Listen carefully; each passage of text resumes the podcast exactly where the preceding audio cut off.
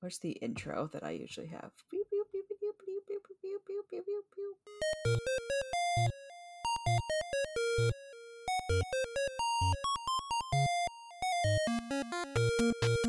Hello, friends and fiends! Welcome to Bugs Need Heroes, a podcast illustrating the inspiring abilities of insects. I'm Amanda.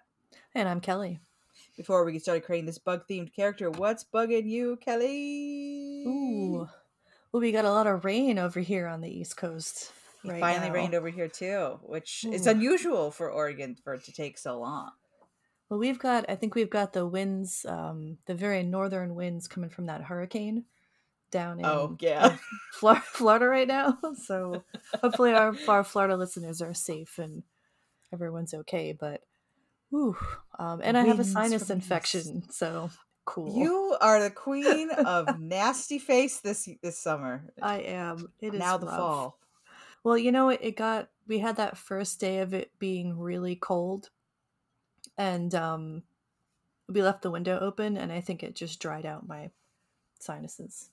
Oh, So, yeah. but I'm ready. I'm ready for fall. I know this this podcast will air in October, and we'll be way into the fall by then. But um, from this is me reporting from the past, and I'm excited. past you. Past excited for fall. I'm excited for fall. How about you, Amanda? What's In the? Pacific Northwest, it kind of is a very much. It hits fall. Fall time comes, and because we have so many gosh darn trees, it is fall instantly. It Oh. goes from summer to now it's fall. You guys, you guys, it's fall.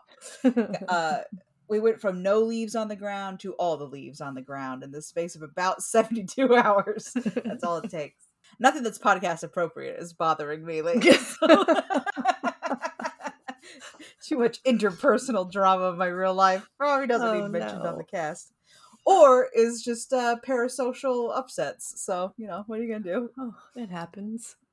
Well, speaking of um, interpersonal drama, we do we do have a guest today. A special guest. Our first special guest on the on the pod.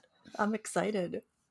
Do you, do you Uh, want to introduce him? Considering It you're it is related? a voice and uh whose work you already know and love, listeners. It is Derek, producer and editor Derek is our special guest today. Uh, because we are going to have a special episode where we talk about not a bug, but the biggest bug of all, the bat. welcome, welcome, producer Derek. Welcome, producer Derek, guys. to your own podcast. yes. Yeah, I had a stress dream about this last night. I was Oh. giving a presentation and this guy kept interrupting me and I got docked points for going over time. It was not a great dream. no, But but if I don't like anything in this, I can just I can just edit this afterwards too. So yeah, there is The no ultimate going over time when you're the editor. yeah, if I if I forget something, I'll just splice it in. truly, you. This should be the most perfect podcast of them all, then, because you have Oh, no. that's just gonna make it worse to think about. Anything missing, you're just gonna slip it in because you have your own voice at your own disposal. I can see you stress petting Rotunda. Yeah, she's here too. oh, Rotunda. Does Rotunda like bats? Has She's named after a bat. She's named after the vampire bat uh, because she was so fat when we got her. And Desmodus rotundus can drink over its own body weight. It'll like double in size almost when it Oof. feeds. And then they, uh, because that's mostly liquid, the blood they're drinking, they will then excrete it about 20 minutes after. And when she pees, you know, she wakes you up in the middle of the night with her. It's just so loud. this sounds like me at Thanksgiving. I get it. I get it, Rotunda. Twenty minutes later, you're like, I gotta get rid of some of this. I gotta get out of here. Yeah. Oh, that's So, so, all cute. three of your cats previously mentioned on the cast, all three are named after bats. Yes, yes. Uh, by by profession, I am a wildlife control operator. Uh, so I work with bats. We're in the midst of bat exclusion season right now, and by the time this airs, it'll be wrapped up. But yeah, so working with bats in that capacity now. But I also used to be a biological field tech, so I spent a couple seasons working with them in that capacity as well. And, and you do if- a lot of citizen science work with bats too, right? Yeah, I do a lot of outreach. Um, so that's kind of what this podcast evolved out of. Are you gonna tell your origin stories? How'd how'd you get into bats? We talked episode one that Kelly started uh, as a bug kid and became a bug lady. How did you get into bats? uh, I didn't really get into bats until college. They were living in one of the dorms that my friend was in. So they started showing up in hallways. And from there, I started doing a little bit more research. And they don't have the best PR. So I thought that's something maybe I could I could have an effect on. They do have a pretty bad PR. They do. They get bad PR. I'm always surprised when I'm watching something and they're like, "Oh no, I'm bad. It's tangled in my hair. I am gonna have rabies now." And I'm like, "Is that a thing? I didn't think. I never heard that as a kid." The rabies thing gets overblown a bit because sick bats are so much more likely to come into contact with people than healthy bats. So there's a sampling Mm. bias there, but less than 1% of the wild population has rabies at any given time. Now, does rabies uh, is rabies species or group uh, taxon specific for bats, or can they all get it? All mammals can get it. You don't find it as much in rodents because things that would bite them to transmit rabies tend to bite them lethally. Like a squirrel, if it gets bit by a rabid, you know, raccoon is not going to survive that bite. So Hmm. But are there more? Are there specific species of bat that are more likely? Um, it seems like the silver-haired bat, for whatever reason, is more likely or is found more often with rabies than uh, you'd expect. But the big one is actually vampire bats because they feed on blood. They're specifically biting other animals all the time. And there was a really interesting talk at uh, NASBR Mm. about giving them a herpes virus that was spliced to produce some rabies virus proteins so that the bats would then generate an immune response and become immune to rabies. Is that Oh, Darcy cool. wanting inside? No, that is that is That's- that's Desi. on I'm gonna go deal with. okay, I wasn't who was, who was yowling at the door. Yeah, so so we'll Father, we'll father, be let back. me in. Let me in, father. Father, you're cruel, cruel, Father, you, father. you're a cruel master, father. I love Victorian cats. Every cat is just a reincarnated Oh, yeah. Victorian. Every single one. Father, I Mother, can't believe why- you've done this. Mother, where are my kisses? But I need my kisses. Oh, that's gonna show up at the end of a show somewhere. I'm pretty sure. It goes without letting me like, ah, yes, cat content, my favorite content. So we should say that there is a uh, an obscure character based on the bat already. You may know him as the Batman. Is he the Batman? This is a question that comes up every single Oh. time you mention a hero. Is it the character or is it a just the character? He's Superman. He's not the Superman, but he might be the Batman. Hmm. Well, one thing I liked about the Robert Pattinson Batman movie is that he was very much telling people that his name was Vengeance the whole I- time. I thought that was the funniest thing on the planet. The whole time he was like, "It's vengeance," and everyone's like, "No, man, you're the Batman," and he's like, "No, I'm vengeance." It was that- such a subtle joke, so good. I no, he says it a lot in both the comics and the animated series. He would say, "I am vengeance. I am the night. I am Batman," and so I think it's just kind of a play on that. But I think it's very apt to assume that Bruce Wayne did not name himself Batman because it's kind of a stupid name Yeah. if you take all the context away from it that we know it and, and love it and it's such an icon now but if someone came up to you and said i'm raccoon man you'd be like that's a ridiculous get thing outta to name here." yourself. Yeah. yeah name yourself better so he wanted to in at least in the robert pattinson uh version he wanted to be called vengeance I like but that. That's kind of fun. it was so subtle it was such a great like he's bad at this you guys like secretly he, he's actually not good at this he's also I still have not seen this movie. I need to. oh I need I think to. you'd like watch it. I like Robert it- Pattinson, and I thought watching the trailers that he looked You like do a love a pick. dirty, dirty man, and he is love a dirty, dirty, a dirty man. dirty little hobo man in in this version. Yeah, I I liked parts of it. I I had some issues with some parts of it. I the things I had issue with were more the um the movie making aspects than like any of the story or anything. Like they spend a long time just like with lingering shots of explosions, and you're like, we get Oh. it, we get it. It's on fire. We get it. Well, how um if we're ta- if we're talking Batman, Derek, how Yeah. does Batman match up to real bats? How, Considering how many he has legs do you give the no- Batman? No power. How many wings Oh. does the How Batman many, get? how many wing segments? How many knuckle bones? so yeah, he doesn't match up in, in many ways. I mean, he can't fly for one. Uh, that's probably the biggest thing that bats have going for them. The group of bats is called the order of bats, I should say, is Chiroptera, which means hand wing. So they have all of the same dexterity in those wings that we have in our hands. They have a slightly reduced index finger, but otherwise all of those joints are there. So they're actually able to generate more lift per wing beat than a hmm. bird does or an insect. And that allows them to generate a lot of really unique acrobatic features, which, you know, Batman being an acrobat, that kind of checks out. But they're up there doing flips, spinning around. Their wings are proportionally much heavier compared to the, their body, compared to a bird, because they have, you know, their bones aren't hollow. Yeah. So they're able to throw an arm out and then use that to flip like a gymnast. Really impressive little guys. They will flip around. I mean, every time they land, they have to do a full flip.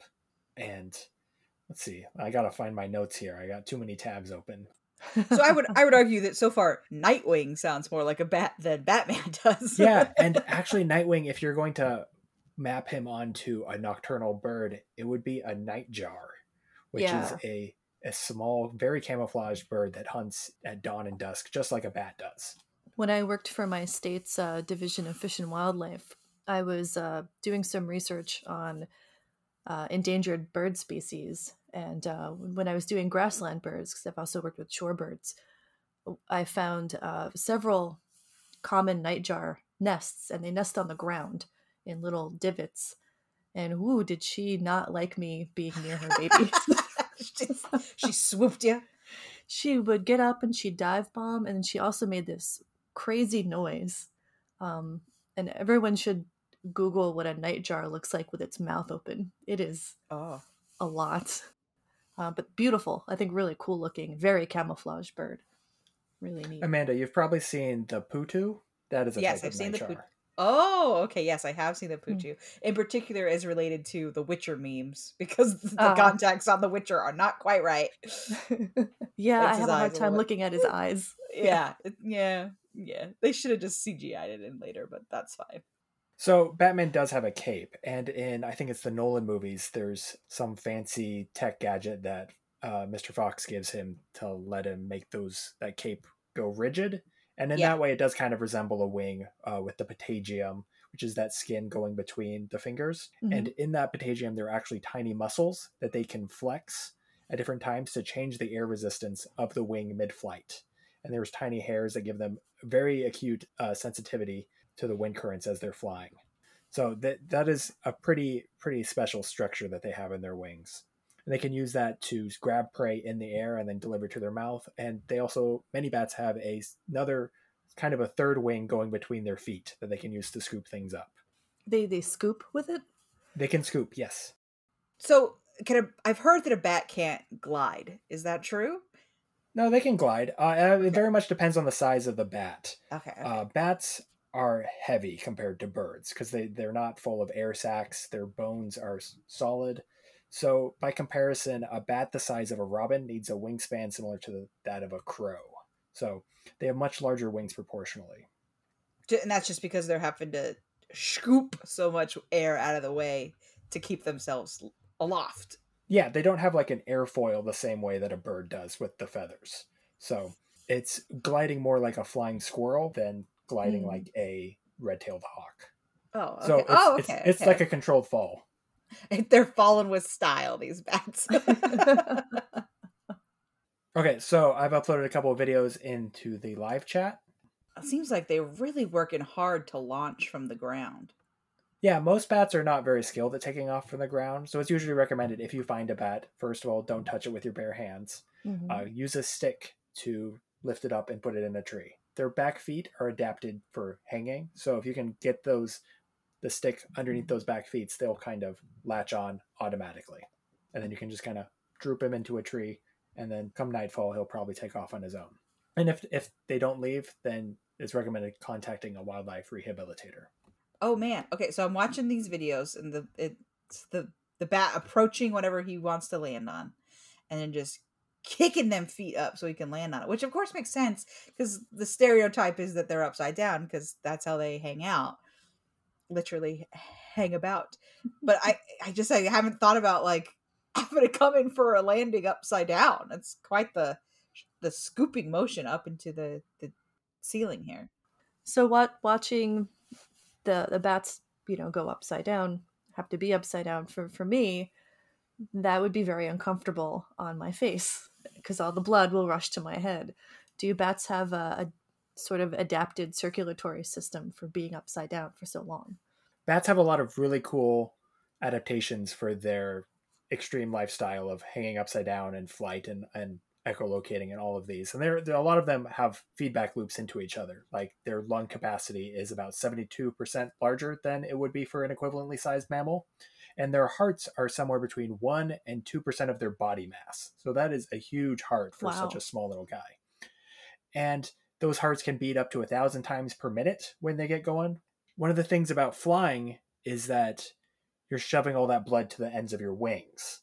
So they they have those muscles in their wings to contract the stiffness of the patagium, but they also have little muscles that kind of act as secondary hearts to pump that blood back to the body. So having a larger heart, having adaptations to keep that blood flowing around all kind of contribute to keeping that blood flowing. And their blood cells are actually smaller than in other mammals, so they have a hmm. higher surface area to deliver more oxygen per red blood cell as they go through their bodies. Does that Yeah, that's I I I'm just thinking about the implications of like little not quite pumps throughout their body. I am more familiar with behavioral and ecology aspects of mm-hmm. bats mm-hmm. versus uh, physiological ones. So a lot of my, if you ask me specific questions about their phys- physiology, I may not know the answer, and I'll have to look that up and then edit it in later. Yeah, that's fine. Um, I don't know everything about every bug, so you're not, you can't know every every specific part of you know of an animal. And we should say that there are 14,000 species of bats, over wow. 14,000 species of bats that have been discovered so far. And so only a few of those have really been studied in depth. And there's so much mm-hmm. that we mm-hmm. don't know. Echolocation was only discovered in the 1950s. That's crazy. Oh, really? It's that recent. That's like plate tectonics, which was only really considered a theory in the 60s. Isn't that insane? the modern era is so much shorter than I think it is. Well, oh, do you have crazy. a favorite uh, favorite bat, Derek?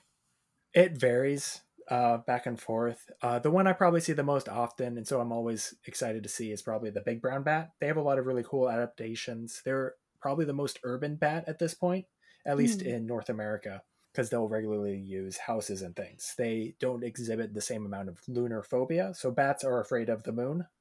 They Aww. don't like bright lights, so light pollution affects bats quite a lot. Uh, sound pollution does as well, but big brown bats seem to exhibit less of a negative effect from light pollution compared to some other species. So they do better in urban areas. They're called the big brown bat, but they're still pretty small, uh, only a little bit larger than a mouse. Mm. What's the distribution of the big brown bat? They North go America? up into Canada, down uh, to Central America, I believe. It's a pretty big range. Most of the United States has them. East, east to west, too. Yes. Yeah full range. Wow, it's it's really unusual for a, a, mammal like that to have, I think, full east-west uh, distribution. It's possible. Right? It's cryptic, like that there could be multiple species. That's always a mm-hmm. possibility mm. with bats. Uh, they can hybridize to some extent within their genus, and a lot of the species can only really be distinguished by their echolocation calls or if you do genetic testing. Oh, interesting. Wow. Yeah, so each bat species sings a very specific echolocation song, and they'll sing songs to attract mates and things.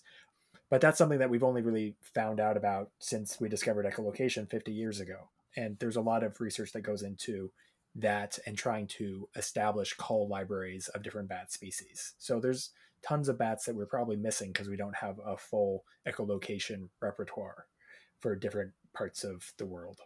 Is that how the different species distinguish each other as well through their calls? That's definitely part of it. Uh, we know that they do a lot of different behaviors with echolocation, such as eavesdropping. So they will listen for where other bats are foraging to find the best places to hunt insects, and they will smart. Uh, they'll actually some species will jam each other. So they'll yell, "Hey, hey, hey," or whatever to get another bat to miss an insect during its approach. so they're jerks they can be. They some of them are territorial to some extent. So the hoary bat, which is one of the larger species in the United States, they're beautiful creatures. H O A R Y, hoary, uh, like they're covered in frost because they they kind of have a silvery color to them, and they patrol edge habitats. Particularly, it's one of their favorite spots. So uh, where a meadow meets a line of trees, and they will kind of defend that area from other bats and chase them off. Oh, they're very cute. I just looked up the photo. Amanda, So much check out this bat. information. It's Oh, adorable. oh, I'll, I'll slide over. Uh, so much information just got dropped into my brain hole just now. It's like in a very short amount of time. But the one that's sending me the most is that bats are afraid of the moon. Like that makes no sense at all. They're just like flying through the air, like "Ah, ah, there it is. Ah, ah, ah." Oh, look at that little guy! Look at that hoary bat. Oh, He's oh, so he cute. And I've heard that I I know that this term sometimes gets thrown around and people don't like it, but sky puppy is a very apt description of this bat. he looks But soft. look- They look so like their fur is soft. soft. I think it's uh, the Krogan in Mass Effect are actually modeled after some bats like this. Oh my gosh. I just can't stop looking into his soulful eyes. So being afraid of the moon is actually uh, being afraid of owls and predators like that. Oh, because having more moonlight uh, lets those predators which hunt by vision catch the bats more easily I compared see, to total I see. darkness. It's it's much funnier if they're like werebats and they're Yeah, yeah, afraid of the moon. So yeah, there's some some difference in the amount of bat uh, activity you'll find on full moon or brightly lit nights than you will on new moons. so they're not like I, I don't even want to say moths because moths will often gather around like lamps and stuff. So is it unlikely that even though there's a ton of moths around the lamp, that a bat will come by and scoop those little mothy guys up? So that's one of the things that we've seen in the past decade or so as cities have switched out their lights. So different lights attract insects at different rates, different types of lights. Wow. So the Mhm. old mercury vapor bulbs attract insects like crazy. The newer LED ones do not seem to have that same impact. So as places have changed their lighting in urban areas, they've also affected the insect and thus the bat population dynamics in those areas. And I've seen that there are some cities which have switched out their lights for red lamps, which may have less of an impact on the insects and the bats. But there's still a lot that we don't know about how light pollution plays a role in urban en- environments. The thing with the lights is um uh, the lights that we used to use before now used that we're switching to LEDs. Uh, those li- former lights would put heat off, and insects are attracted to heat. Oh, so it's Um, light and heat that the, the yeah, bulbs are at. and and the LEDs are the wrong, um, they're the wrong wavelength, the wrong light wavelength. So the insects are less attracted to those as well. So if that if that's helpful, Man, that's we- helpful at all. Thinking about like got the intersection now between the bats and the bugs. Bugs Need Heroes podcast. Yeah, moths in particular have a lot of really unique adaptations for avoiding bats. hmm There's even some moth species that have switched to becoming diurnal to avoid the bats. And I'm going to drop a picture in the chat of one of my favorite bats that has some pretty unique adaptations for catching moths. Well, we've mentioned, I think, in episode two with Isabella, that some moths will radiate a different sound to like try and block out the more sophisticated than just going, "Hey, hey, hey, hey, this is my tree. Hey, hey, hey, hey, hey, hey, these are my bugs." Is that they've they've created some sort of jamming effect with their frequencies? Some of them can do that. Um, others have long, uh, sort of long tails on the end of their wings, and while they fly, these tails create um, confusing motion, which messes up bat echolocation too. Oh, so like a is that? I guess swallowtail's a butterfly, so that's maybe Yeah, not uh, quite pic- the same thing. Picture like a luna moth. Have you ever seen a luna Yeah, moth? yeah, like the that long with the long tail. yeah. tails. Yeah. Interesting. I never knew what those were for. I just assumed they were aesthetic in some way. But the ladies love them. the ladies are just like, oh, look at his long tails. Oh my goodness. So I've dropped in the Oh, look at Discord a picture ears. a picture of the spotted bat, which is a species that we do have in Oregon. It's found in the western United States in arid regions. It is a moth specialist, so it particularly hunts those moths that have ears by echolocating at a lower frequency. So most bats we can't hear because they're, you know, using ultrasound. But spotted bats have a pitch that is lower than ultrasound, so the moths can't hear them because the moths are adapted to hearing the bat ultrasound. So it's kind of like a stealth fighter version of a bat. Appropriate that it hunts moths, given that its ears are so large that it reminds me of like the really furry antenna that we've been seeing on on our moth species on the podcast. that he his ears even kind of resemble the moth antenna. Just so huge. So Derek, why thinking about that? Um, why do some bats have these very large ears and others have little tiny ears? Yeah, if they're all using echolocation, wouldn't they all need big ears? They aren't. They aren't all using echolocation. Oh, That's what oh, it comes okay. down to. So these huge ears, um, for the spotted bat, they're actually like a third of its body length. And there's some evidence if you put a little bat in a wind tunnel that those ears actually will generate some lift. And that's important because oh, that's so cute. it's like a bunny. The- Like that's how big the ears are. It's like a, a bunny trying to fly through the sky. these bats are sometimes called whisper bats with these huge ears. They're not echolocating actively to find insects, they're listening for the sounds the insects generate themselves. This Mm. hunting strategy is called gleaning, and in contrast to hawking, which is where you catch them out of the air. Mhm. So there's in one of the BBC Attenborough specials, there's a fantastic clip. I think it's Life of Mammals, where uh, I think it is a brown big-eared bat is hunting a moth or a katydid or something on a on a leaf, and the moth is being so still because it knows if it moves, the bat will detect it. I, I do have to say, you said there's 14,000 bat Four- variations. 1400. Okay, sorry. that was a way bigger number. It's a big difference. oh, wow. but I mean, 1400 is nothing to sneeze at. Uh, uh, that's a lot of variations of what is essentially the same shape of little guy, big wings. And uh, so far, we've had names like spotted bat, big brown bat, little bat, bat that's in my house. Like they all just seem to have like the most banal names. Just like, uh, look at that bat. Eh, What color is it? Uh, it's brown. Is it big or is it small? It's big. Yeah, the common names match much more closely than you get with birds sometimes. Are there any particularly funny common names for bats that aren't just There is a spectacled bat, um, which looks like it has glasses. It's no blue-footed booby, but I'll allow it. Mm, yeah, I'll take it. the bat people or the bird Speaking of people are, uh, spectacles, weird. Derek, uh, the whole blind as a bat trope. What can you tell us about their eyesight? yeah, if they're not all using echolocation, are there are there any of them they're using sight specific? So all of the big fruit bats, the flying foxes, all rely on sight. They cannot echolocate. And there's Oh. a big debate over whether bats developed echolocation first or flight first. Uh, If they developed echolocation first, then that means that bats lost the ability to echolocate. The flying foxes and stuff. Yeah, and there may be a there's a good physiological reason for that. I mean, essentially, echolocating is a free action when you're flapping Mhm. your wings because you're already breathing out with each wing beat, kind of. But when you're larger, you're making fewer wing beats, so that then becomes less easy well, to wait, do. Derek, can you- can you explain for the listeners how how a bat creates echolocation? Yeah, for most of them, it's basically screaming. So Ah!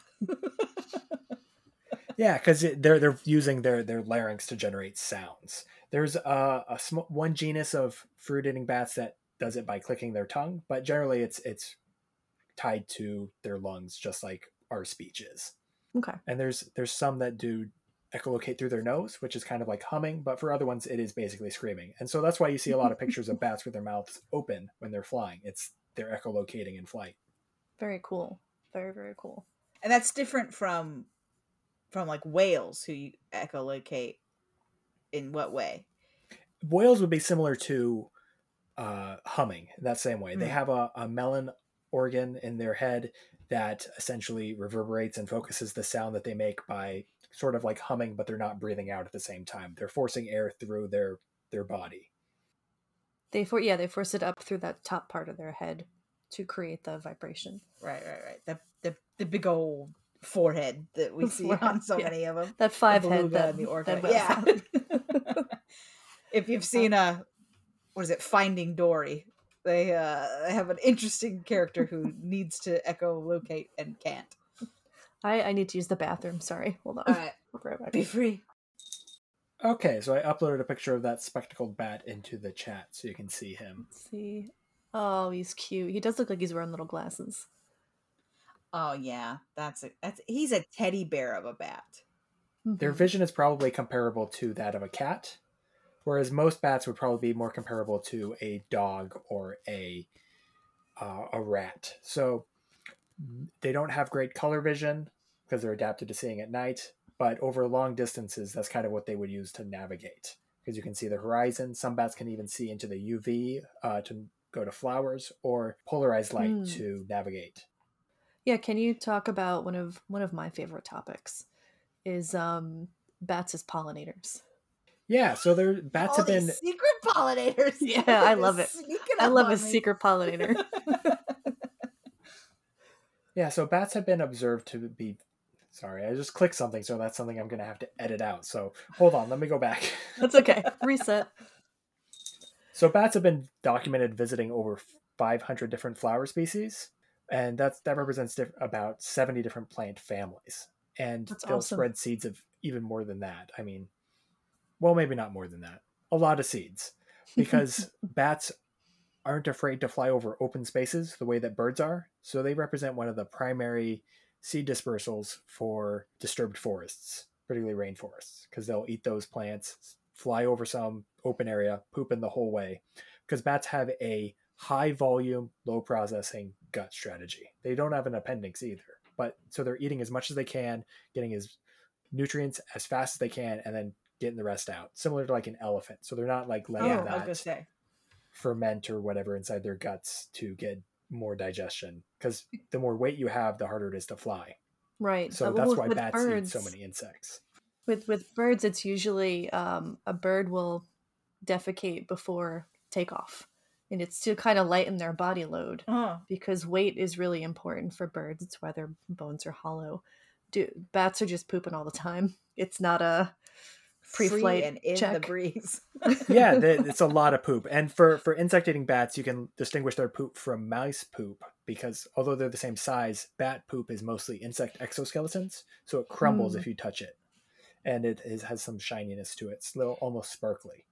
But yeah, bats are pooping a lot. That's Is insectivore poop also what's the word? Guano? Is and is there a distinction between guano and just other kinds? Because so far we've talked about bats that eat fruit, bats that eat bugs, bats that drink blood, and then sounds like pollinators.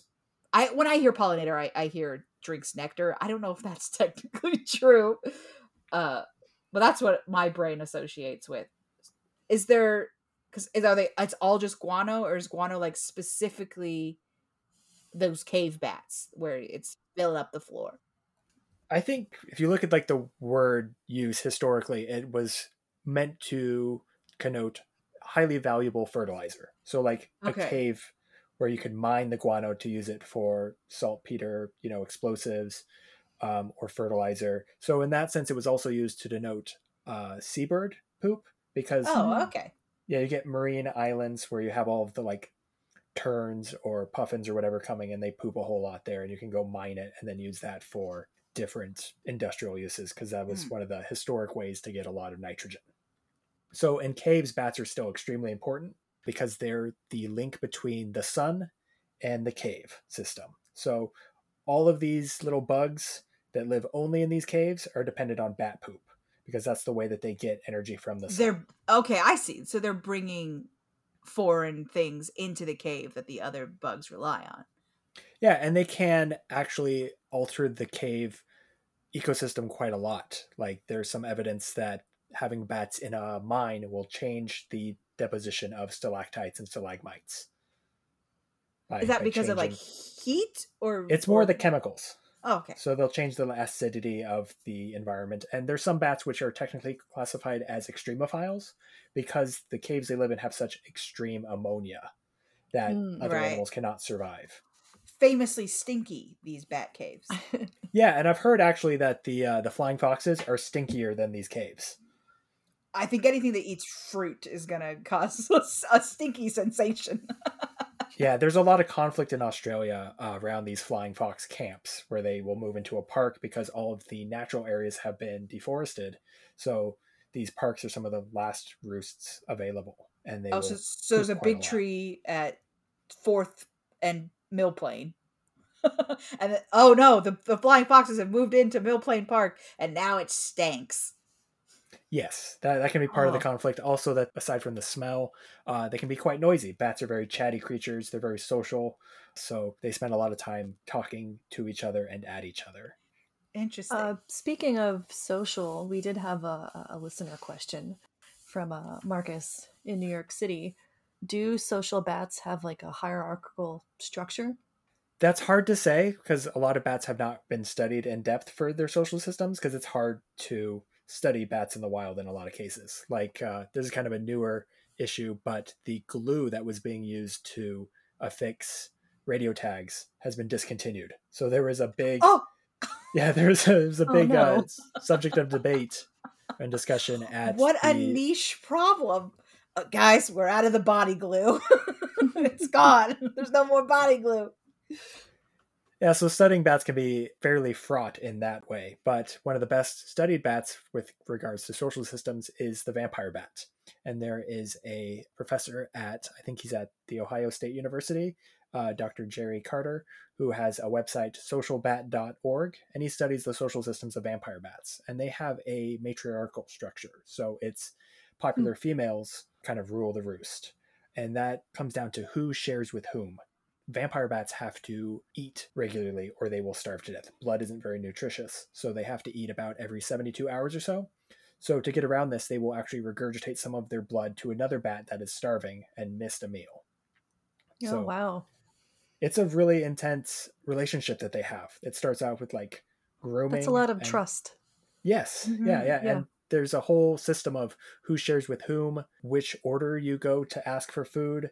It's a lot, lot of really complex stuff. And check out socialbat.org. He's got tons of pictures and videos of the little bats doing what looks like French kissing each other to share the blood back and forth. well, vampires famously sexy.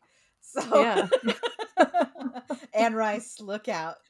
These vampires. But generally, live in matriarchal structures. So it'll be the bats coming together during the summer or their breeding season, all the females together, and the males will roost separately, perhaps individually or in small groups. But the big colonies that we think of as, you know, a bat colony is generally females.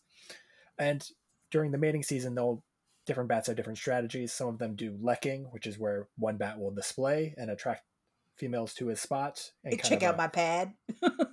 yeah, yeah, it's like a little convention where all the bats, you know, this is what I'm selling. Come check me out, and they're you know honking with their various perfumes that they produce their, themselves, singing songs with the little honking noises. Uh, the the hammer-headed bat is probably one of the best examples of this, as they are so extremely sexually dimorphic.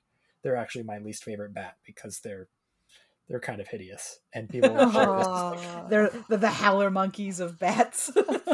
They look like the Jersey Devil. Is the best way Oh. to describe them. Oh, oh, Oh. I've seen those before. Yeah. hmm What um? So this, I guess, this was also, I think, a listener question from, uh, I think it was Clarice. And how how do they choose their mates then? What are some of the more, I guess, interesting mate finding? Or Uh, other mate- than speed mate dating deci- conventions. Yeah. we see with birds, males have to be very colorful and vibrant. Mhm. Um, what what's going on with bats? Uh, there is a, uh, I believe it's the Chapin's free-tailed bat is probably the best, showiest of the male bats, where it has a full mohawk that it can extend. Oh, that's cool. and there are others that have shoulder Punk plumes that come out as little epaulets, and they do little dances when they have these these long hairs to spread their fragrance. And then there's a few others that will have little sacks in their wings, and they use those to store their scent, and then they kind of waft the perfume by hovering in front of a female. I didn't realize bats were so scent heavy. Yeah, you don't think about it as much, but for a lot of mammals, there is, I mean, mammals evolved from small nocturnal animals that would rely on scent quite a lot. So it makes sense that some of that is held over.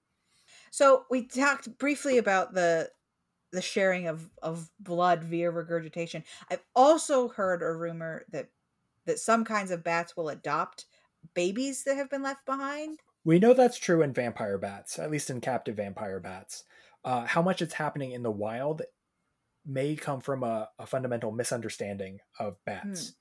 So there is a bat species in uh, the southwest United States going down into South America called the Mexican free-tailed bat, and they form huge maternity colonies in caves. There's 20 million or so in one cave in Texas, Bracken Cave. They're the ones that live in the bridge in Austin. And researchers went into these caves and they found all of these little baby bats together in a creche, up to 500 little bats in one square foot. So huge numbers of bats. And they just kind of assumed that the mother bats were just flying in here and nursing whichever bat they came upon Oh, okay, first. okay. The duck But- strategy. Yeah, it eventually was revealed that no, they're finding their specific pup. They're remembering the sound their baby makes and the Oh, smell wow. it has and where they left it. So less So- duck, more penguin. Yes, yeah, that'd be a good way to compare it. So, in that regard, the adoption may be a little bit of a misconception Mhm, from that mhm. early assumption. But we know that for vampire bats, they have an extended adolescence because they have to learn how to feed from arguably the most challenging thing they can do. I mean, a cow, which is their primary food source, usually weighs, you know, a thousand times what they do and could easily crush them with a step. So they have a protracted adolescence and are extremely social because they're living with their mother, their aunts, their sisters in a Hmm. group. That's interesting. So we've talked about rabies and the, the cliche of like, it's in my hair. Uh, if I'm worried about being bit by a bat, specifically the vampire bat, where are the vampire bats? So I can not go there. vampire bats live in uh, Central and South America. So there, there's been like one sighting of a different bat. So there's three different vampire bat species. Only one of them feeds from mammals regularly. oh, and there okay. has been there's been one of the other species that was found in Texas one time 50 plus years ago. So it's not a really going concern for the United States currently. And I know that there is periodic monitoring by the US Department of Agriculture for those bats, as that would cause some alarm among cattle ranchers, to be sure. Mhm. The amount of blood they take is like two tablespoons or less than that. So it's not very much blood, but the concern is that they could spread disease. And re- yeah. the other thing they do is because they're biting these cows, they cause the leather to be lower quality. Because it got little scar marks in the leather. Yes. Oh. What uh what other mammals do they feed off of? It's mostly livestock at this point. So Yeah. uh Just Hey. because of the livestock's around. Availability. yeah, yeah. Sure. But Yeah. they they've been documented feeding from cougars, uh tapirs, sea lions. So they're pretty pretty varied in that way. Oh, okay. They're generalists. then. Yeah, and they will remember the name of a or not the name, but the sound of the breath of an animal making. So they will return to that visit that same animal once once they find it night after night if they know where it's at. I remember the sound of your breath. What like More sexy intense- sexy vampires. sexy vampires. I'm here for your breath. Yeah, they're they're probably the, one of the most unique mammals of all because they have such a unique niche that they fill. Nothing else quite does that. The other vampire bats feed from birds primarily. Oh, okay. Hmm. Uh, that would be difficult. Aren't they roughly the same size? Uh, larger birds like chickens would be a, a common one. Oh, okay, that makes more sense. But the, what they do is they sneak up on a bird that's sleeping while it's in a perch, and they crawl on the underside of the branch to bite its little toesies. Oh. Vampires bats actually produce what could be called venom. So for those ones that feed on birds, their saliva uh, softens the keratin a little bit on the bird's feet, so they can bite it Mm. more easily. Whereas for the other vampires, or I guess them as well, their saliva contains an anticoagulant to make the blood flow for longer. And this was being investigated for a potential medi- medical use in humans, but I Like think the trials for mosquitoes. that have stopped. Yeah, Yeah. just like mosquitoes in that way. Interesting. Amanda's face is, is a lot right now. I'm just thinking about. I I- sorry, I was thinking about vampire bats as like. It just doesn't seem like a winning strategy to me to be like, oh, I'm gonna come steal your blood. It just doesn't. It just seems like it's a really difficult thing to do. Um, for, I, for I, I- if I had to get blood from someone else, that would be really difficult for me to do without like literally fighting them. And so they've really developed this sneaky way of just sneaking up on you and taking just a little bit of your blood and then flittering away to go French kiss it into their friends' mouths. It's just, I can see the appeal of being a vampire. For ev- evolution, it just has to work. It, it, doesn't Ex- have to work. exactly. It doesn't have to be just has easy. to It just has to work. And the crazy part is their closest relatives are probably nectar feeding bats. So, so what you're telling me is the cow is the flower. and His nectar is the blood. yeah, they they have a lot of really cool adaptations for this lifestyle, including that they have heat sensors in their nose to Hmm. detect where the blood is closest to the surface, because that's where it's going to be warmest on the cow or, or the pig or, or whoever. They're technically a leaf nose bat, although they have such a short little face. Leaf noses have evolved in bats to direct those echolocation calls through their nose. So they can essentially aim those by focusing their nose by how they they, gotta- scrunch, scrunch it up. A- It a- looks like a- little a leaf. They're very cute. Yeah, Yeah, Yeah, it's like a point. radar dish on their face. a radar dish right on the face, which you don't see as much anymore. The radar dish. So, uh, Derek, I'd like to ask a a question that I'm assuming a lot of people will be thinking about this. Uh, what's going on with white nose syndrome? Can you Mm. talk to us about that?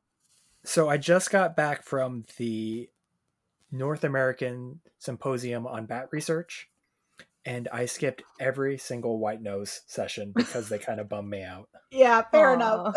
So white nose syndrome is a fungus that came over from Europe and it grows on hibernating bats' bodies and irritates them and essentially wakes them up from hibernation. Each time a bat wakes up from hibernation, it loses several weeks of stored energy that it could be using for hibernation because they raise their body temperature up. Bats can essentially become, or some bats can essentially become cold blooded during parts of the year. So they lower their body temperature down to ambient. So each time they get woken up by this fungus growing on them, they lose some of their savings and they eventually starve. Since it was found in 2006, it has spread to the majority of states and has caused millions and millions of bats to die prematurely. There is some good news in that some of those caves that were affected early on have seen their numbers increase since then. So some bats have survived and are recovering, but it'll still be quite a long time as bats generally only have one baby per year. Hmm. Um, is uh, is white nose only in North America? Uh, North the fungus has been found in Europe and Asia. So it's It thought has, that those okay. bats survived it at some point or co-evolved with it, so they don't see the same mortalities. And it doesn't Mm. affect all hibernating bat species. It seems to affect some more than others. Like the Townsend big-eared bat does not seem to be affected. Okay. Oh, those poor bats. Yeah, just that what a horrible way to go. That you're just like wake up and you're like, oh no, fungus.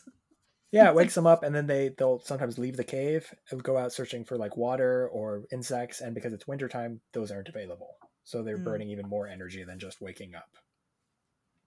So you said they only have one pup a year. Is that because they're oh, the vampire bat? You said they had a extended. They have kind of a teenage dumb where they're learning how to be good little ninjas. But uh are they good moms? The way that we talked briefly on this podcast that like insects aren't good moms. They kind of don't care much. De- But, uh, depends on the species, but yeah, it depends on the insects species. are not We haven't- we haven't talked about about a mothering bug yet, but we will. Or- we will. I'm sure we will get there. But bats are good moms. Yeah, w- bats have extremely large babies. So when a Oh. bat pup is born, it's somewhere between 20 and 40% of its mother's body weight. Oh, that poor mama. Oh no. I mean, And as someone who gave birth to a nine pound baby, let me tell you, they get you. Yeah, and then they uh, they got to produce milk for that baby. So pregnant and lactating bats will consume huge amounts of food during that time. Mm. Uh, do they have twins sometimes? There are a few species which have twins, uh, but generally bats are, are having one pup per year. I think the one little puppy under each wing. That's so cute. the hoary bat can have up to four at a time. oh my Um, gosh! Oh, and Jamal. bats in that genus can can have multiples. Twinning is is the common strategy for them, but most bats it's just one. One very large baby that takes a lot of resources, but then will be independent by the end of the summer. and the bat baby just clings on. Just For for a time, okay. but then she'll leave it behind once it gets too big at a creche Mm. site or in a tree or, or you know wherever the roost is. So if a bat was flying and the baby was attached to it, and then that baby fell off, but then landed in a bird's nest, with those birds. Is this a Disney movie? Are you quoting a It's a- Disney movie right now? It's a book called Stella Luna, and it is the best book of all time. Uh, it's a story of a, a, I think it's a fruit bat that falls and lands in a bird's nest, and so the birds raise it as a bird, and so it like has all this identity confusion about like what's a bat, what's a bird. Uh, happy. I, I told you I met the author, right? Yeah, yeah, Yeah, yeah, Janell Cannon. She's she's wonderful. Yeah, that bat is actually uh, she was inspired by a photo gallery in uh, National Geographic about the one of the epauletted fruit bats from Africa that Merlin Tuttle took pictures of. They are extremely cute little bats. So highly recommend looking up pictures of epauletted fruit bats. And if you haven't read the book Stellaluna, it's extremely cute. The illustrations in it are breathtaking. So you've met Merlin Tuttle, right?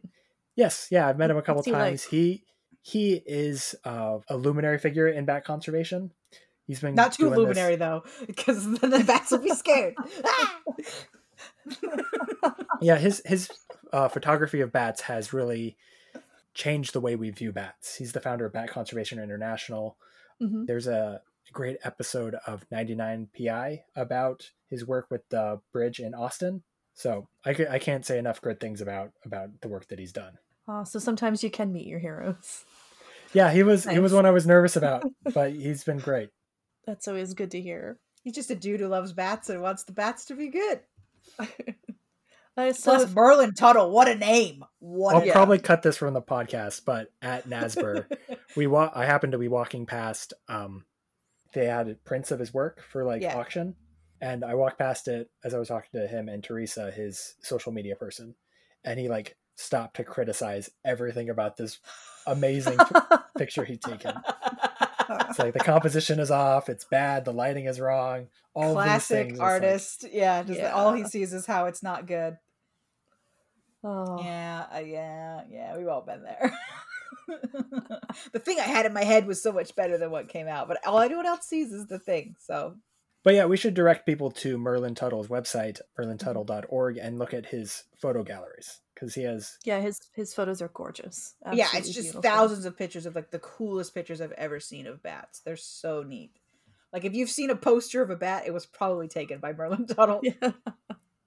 So I I can't really do much for bats living in my apartment in a city, but for listeners who are in a more um, suburban or rural setting, is uh, what about bat houses? Can how do you attract bats to your home?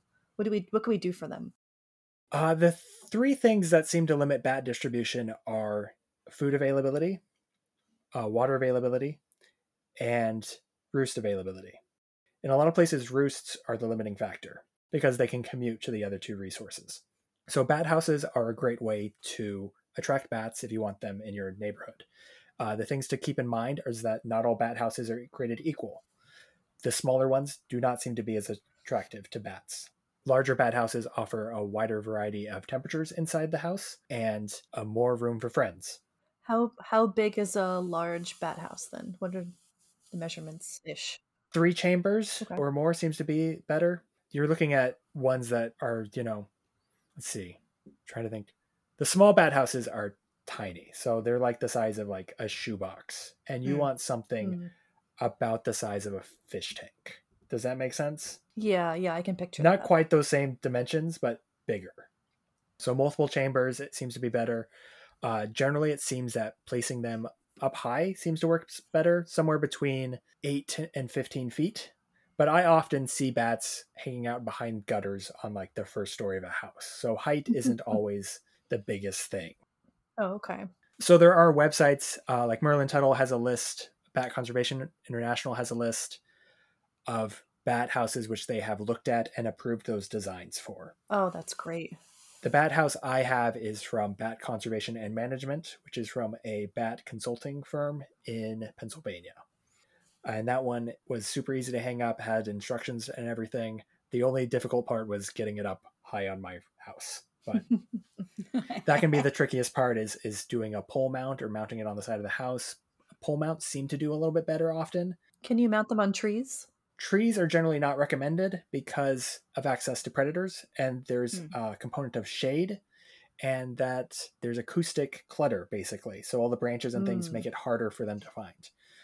Uh, there's some new, more innovative designs that mimic the exfoliating bark of trees, and those may be more attractive if they were placed there. But a lot of the bat house research is ongoing, and we found that some of the old recommendations for bat houses are bad, like painting it a black color in some areas Mm. can lead to extremely high uh, temperatures on the inside that will kill the bats. So that's something that is still being investigated. So at this point, paint seems to reduce decay, which can be good, but painting it a black color is probably not the best. Maybe a blue or something like that may work a little bit better depending on your latitude and how much sunlight you're going to get. Oh, that this reminds me. Uh, speaking of hi- hibernation in houses, do all bats hibernate? No, no, some bats migrate. Uh, so that hoary bat we looked at a picture of earlier, they can enter torpor, but mostly they seem to migrate, and we don't know where they go exactly. So the routes Hmm. they take. That has been a big problem for wind energy. So bats are not good at avoiding wind turbines. So they get too close to those and they'll get struck or they will experience barotrauma. So basically their lungs will burst. They get the bends in midair. Oh Wow, that's terrible. Oh, Oh, gosh. man. Yeah, so Just aside minding my own from business. Pow. Aside from uh, white nose syndrome, wind energy is one of the major threats, Mm. or irresponsible wind energy, I should say, a major threat to bats. Yeah, in they, they talk about bird strike a lot with wind energy, but Mm. bats are just as affected. Yeah, I worked on a wind mortality survey, and we caught many more bats than birds. Mm. So it may be that there's different structures, like the size of the wind turbine affects which species are going to be struck. Uh, the location certainly plays a role. If they're on or off during the night, like if you turn them off at low wind speed, you'll hit less bats because higher winds, less insects are going to be flying. There's going to be less bats. But at lower wind speeds, those blades are huge. You've seen them going down the freeway. So at the tip of those, they can still be going crazy fast, fast enough to for a bat to not avoid it. Wow. My gosh. Oh, those poor bats. Yeah, I just think about exploding in midair and Oh. just like, ugh, dislike. Uh, so let's go over some of this. The the power. I, I haven't been drawing along because we were kind of having a very special episode. Oh no, I have not been drawing a line. I should say. Um, I thought you said you had. sorry, I, got I, really I, excited. I, I, I thought Kelly misheard me. So we talked about that the hearing was excellent, obviously, and that's true of of all bats, even the ones that hunt fruits that which don't make a noise. Yeah, yeah, they'd still be able to hear very well. so, if we were to make a bat character, because we're bugs need heroes, I think you'd have to make it a villain character because it'd have to eat our our, our friends the bugs. I'm imagining big, long, spindly hands because of their big Ooh. their their wings. Um, we talked about that they're great singers. Really, I guess, I guess we should compare to Bruce Wayne, who already exists. So if Bruce got bit by a radioactive bat, he would kill it on karaoke night because he just had all the dance and singing skills he wanted. Could hear excellently, fly. We talked about. He'd still be a member of the one percent, just because that's how it works. Oh, he'd be a great father. I think we've seen that to be true. With all those little robins running around. Uh, we haven't talked about would a bat and a robin be friends? Well, I want to go back to that great father comment because Oh, there actually is a bat that was found where the males were lactating. Oh, a little uh, daddy juice, huh? Oh, daddy juice, Amanda. Oh, I no. Cut out daddy juice. So, but but dad. We don't know if they were if nursing or if there was an element of parental investment or just like because uh, male, other male other mammals can lactate sometimes. Hum, human yeah, males if you can got lactate. nipples, you can lactate. Yeah. Yeah, so that was that was an investigation that needs to be followed up on was that finding. But it's something that I think is worth mentioning eh, with all the comments about the bat suit having nipples.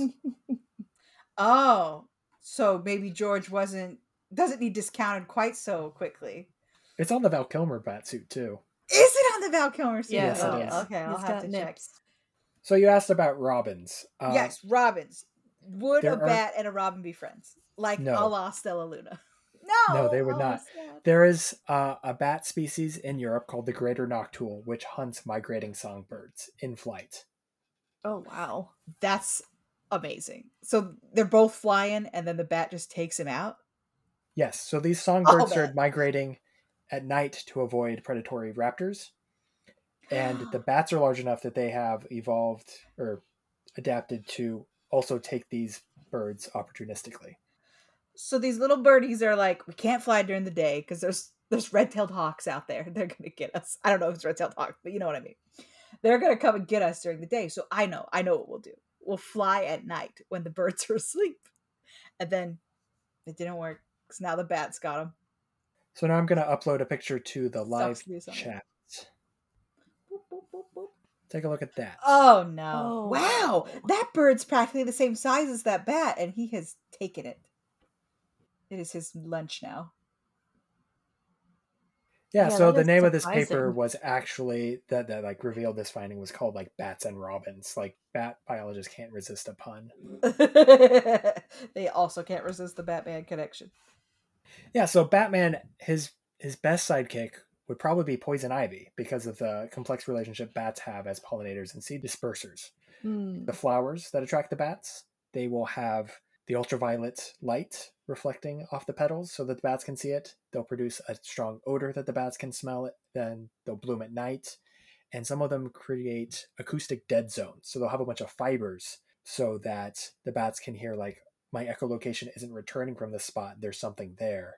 And they'll know, hey, this is where the flower's at. Or sometimes the leaves will be shaped in such a way to reflect the ultrasound back to the bat. So they'll, they'll trying to attract them visually with smells and with echolocation. They're adapted for the bats. And there's even a pitcher plant that co-evolved with this tiny little bat called Hardwicke's woolly bat, which then roosts inside the pitcher. Aw, that's kind of cute. Hardwicke's. Yeah, I like when they're asleep in the little leaves. There's a couple bats that do this sleep inside the leaves thing. and It is just so cute. Oh, the Hardwicke's woolly bat is not cute. Well, they can't all be winners. He's got some little pointy teepees going on. Oh, so yeah, Merlin did they're- a a big photo shoot with this bat and he trained it to come out and ask for mealworm treats. Or Mm. rather the bat learned to boop him in the nose to get an extra treat. Oh, that's funny. So bats are, are very smart little guys. Smart, they have to yeah. they're living in a fast paced world and they gotta be able to to step up to that. Or flap up to it rather. So one thing we always have to ask about is how long do they live? Being a mammal, they don't go through a pupal stage like our usual guests, where they they spend 17 years as a baby and then two weeks as an adult. Uh, but how long does a bat live? Uh, the record is over 40, I think 42 years. Uh, it's a little tiny bat. Uh, relative to the little brown bat that we have here in North America, it's Brandt's myotis. It was banded and then recaught some 40 plus years later. So it could be older than that, but we don't, we right, don't know. because they don't know when they banded it. Yeah, they don't know the age at that point. Interesting. That's funny because a lot of small mammals just don't live very long. You think about your gerbils, and but they're also prey animals, so maybe you know. Yeah, bats have extreme longevity for their size, which can explain why you know Batman would still be fighting crime into his 40s or 50s or whatever in those. In, 40. Yeah, he's been Come rocking on, man. We're still- 35 for a We're long, still long prime. Forty year olds are. Uh, look at Tom Brady at forty three. So Ugh, let's not look at Tom Brady in any situation. guy Oh, annoys my- me real bad. my husband's from Boston, so we're a Oh, we're a Brady household, or we were. Mm. He's not on the team anymore. I'm I'm more impressed with uh sixty year old Batman fighting crime. yeah. It seems like Batman stories always dissolve into like he's 60 now and he still wants to fight crime, but he's too old and beaten But up, his and back also hurts. incredibly bitter. He's ruined every relationship he's ever had, and now he's got a clone son. Spoiler Oh, um, for Batman Beyond. Derek, how long how long do bats bat juveniles take to become adults? What's the what's the baby stage?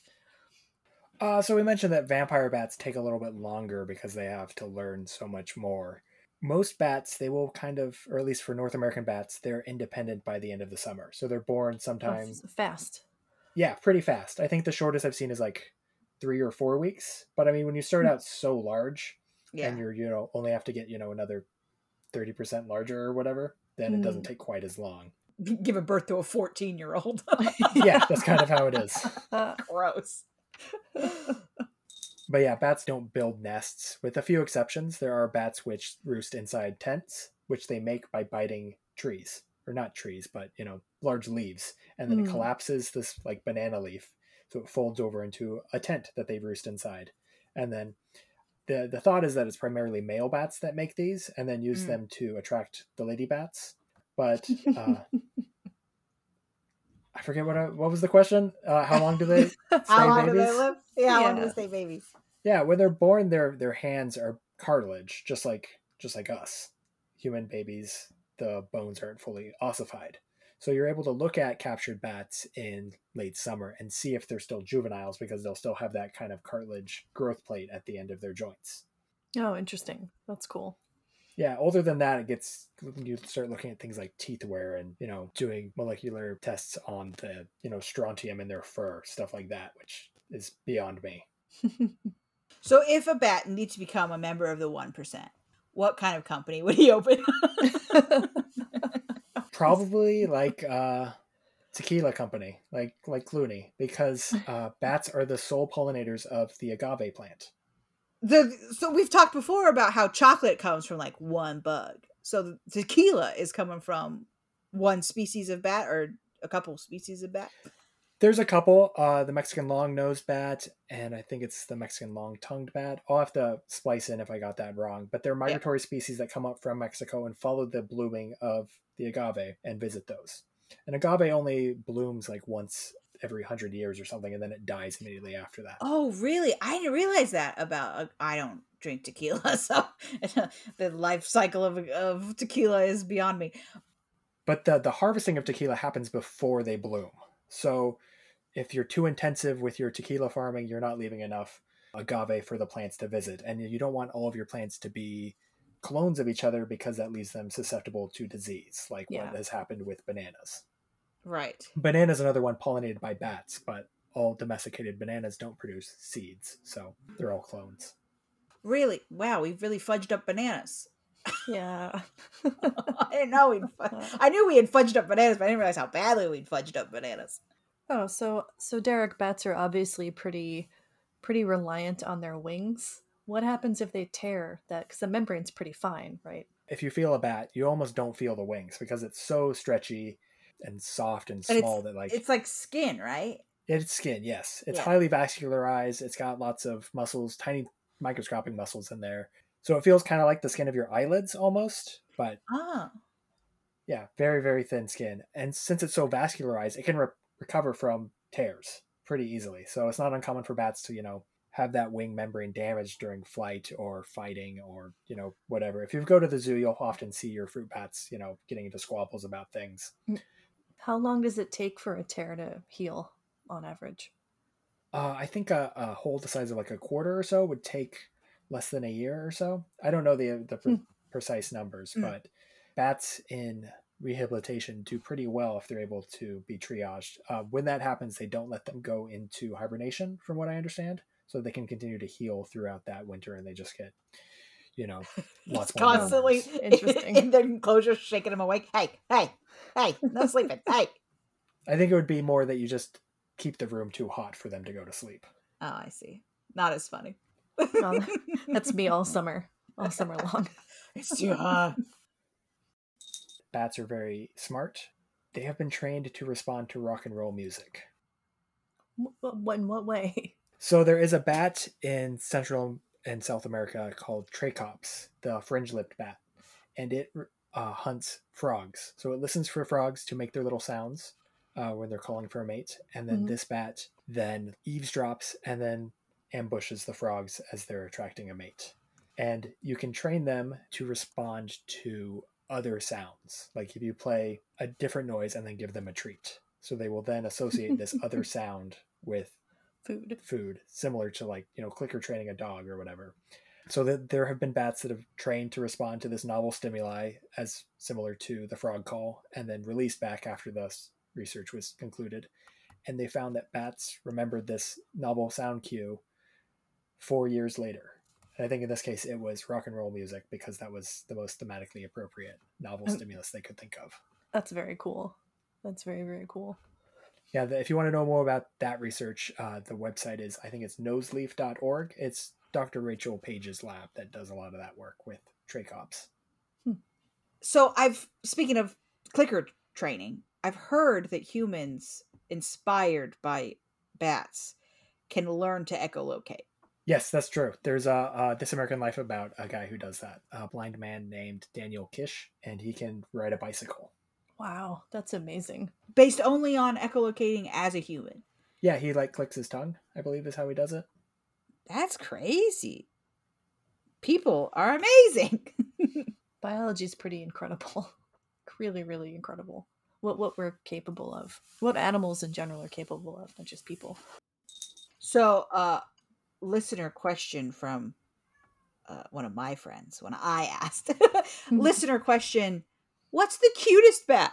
Because we've seen a lot of cute, we've seen a lot of cute bats today. What is the Mhm. cutest bat? Sorry, I'm waiting to make sure that Desi isn't going to scream.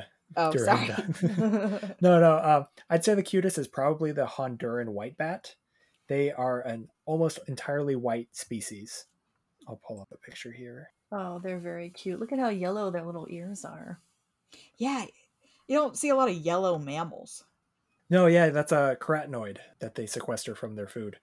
They exclusively eat figs, and they're one of those species that lives in tents. So the all white Of color makes it so that they are basically translucent under the green leaf as the light shines through. Oh, they're so cute. That's probably the cutest species. I would say uh, after that it might be the spotted bat or the hoary bat would be my next contenders. If you're not including the flying foxes, which all kind of look like flying dogs. it's almost cheating to say they're the cutest. The flying Yeah, and- foxes. Of the of the flying foxes, I'd say the Livingstone's fruit bat is probably the cutest. It has little round ears, so it looks just like a teddy bear. Oh, Uh, another really cute bat, I think, is the pallid bat, which is found in uh, the western United States in more arid regions. They hunt insects on the ground, so they have the big ears because they're listening for prey rather than catching it out of the air. Hmm. And they, one of their big prey sources is scorpions, which is extremely cool. And uh, they have little pig noses, I think, so they're they're pretty cute as well. They, along with some other desert bats, are immune to scorpion venom. oh, that's very cool. I think it's in BBC's Life 2 or maybe Planet Earth 2. One of those. There is an extended sequence of a desert long-eared bat hunting a scorpion. And they I think I remember them on the watching that. yeah, It's pretty intense. Is is that Desi in the background? Yeah, that's Desi. She wants something. So uh, I think I need to go tend to that.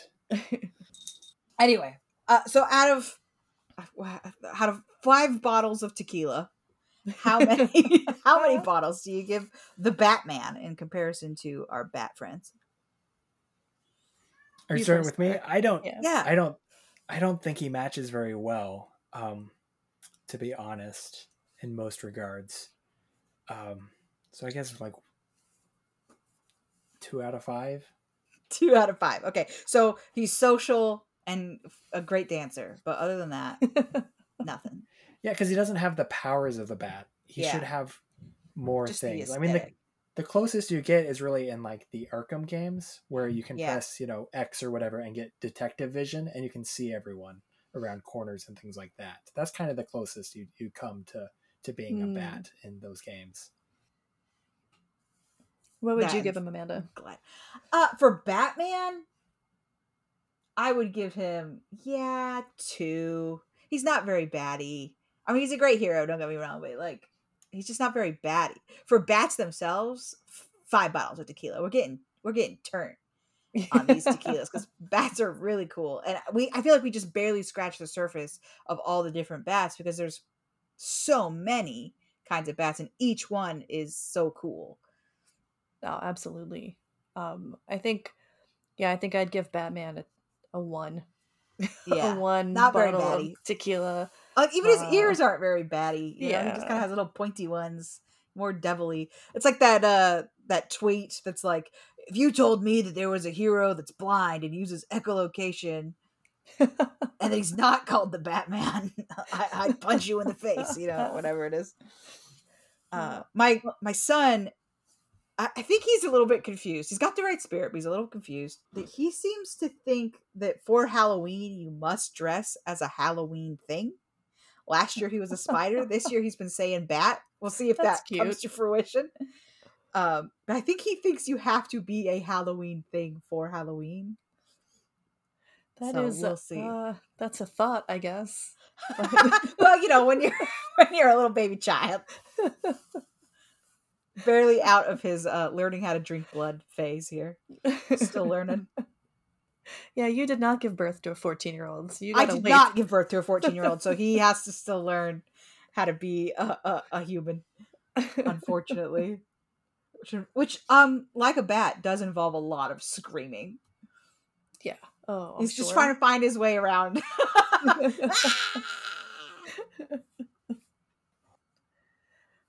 well, this was um, this was awesome, Derek. Thank you for talk chatting with us about bats. Uh, I'm sorry you have to edit yourself now. That's gonna be Yeah, I'm, I'm not looking forward to that at all. So happy Halloween to those of you who are celebrating Halloween. I hope you have a nice, dry Halloween. Get all that candy. Remember that if you're drinking any tequila, if you care about tequila, you care about bats. We'll see you next time, guys. Bye. Bugs Need Heroes is created by Derek Conrad and Kelly Zimmerman, hosted by Amanda Allen Niday and Kelly Zimmerman. Bugs Need Heroes is produced and edited by Derek Conrad. Our music is Ladybug Castle by Rolemusic. All character art by Amanda Allen Niday. Got a bug question? Email us at bugsneedheroes at gmail.com. Check us out on bugsneedheroes.com for the visual companion to our episodes with the artwork of the bug related heroes. We also have an Instagram, Twitter, and subreddit under the Bugs Need Heroes name. Thanks for coming by.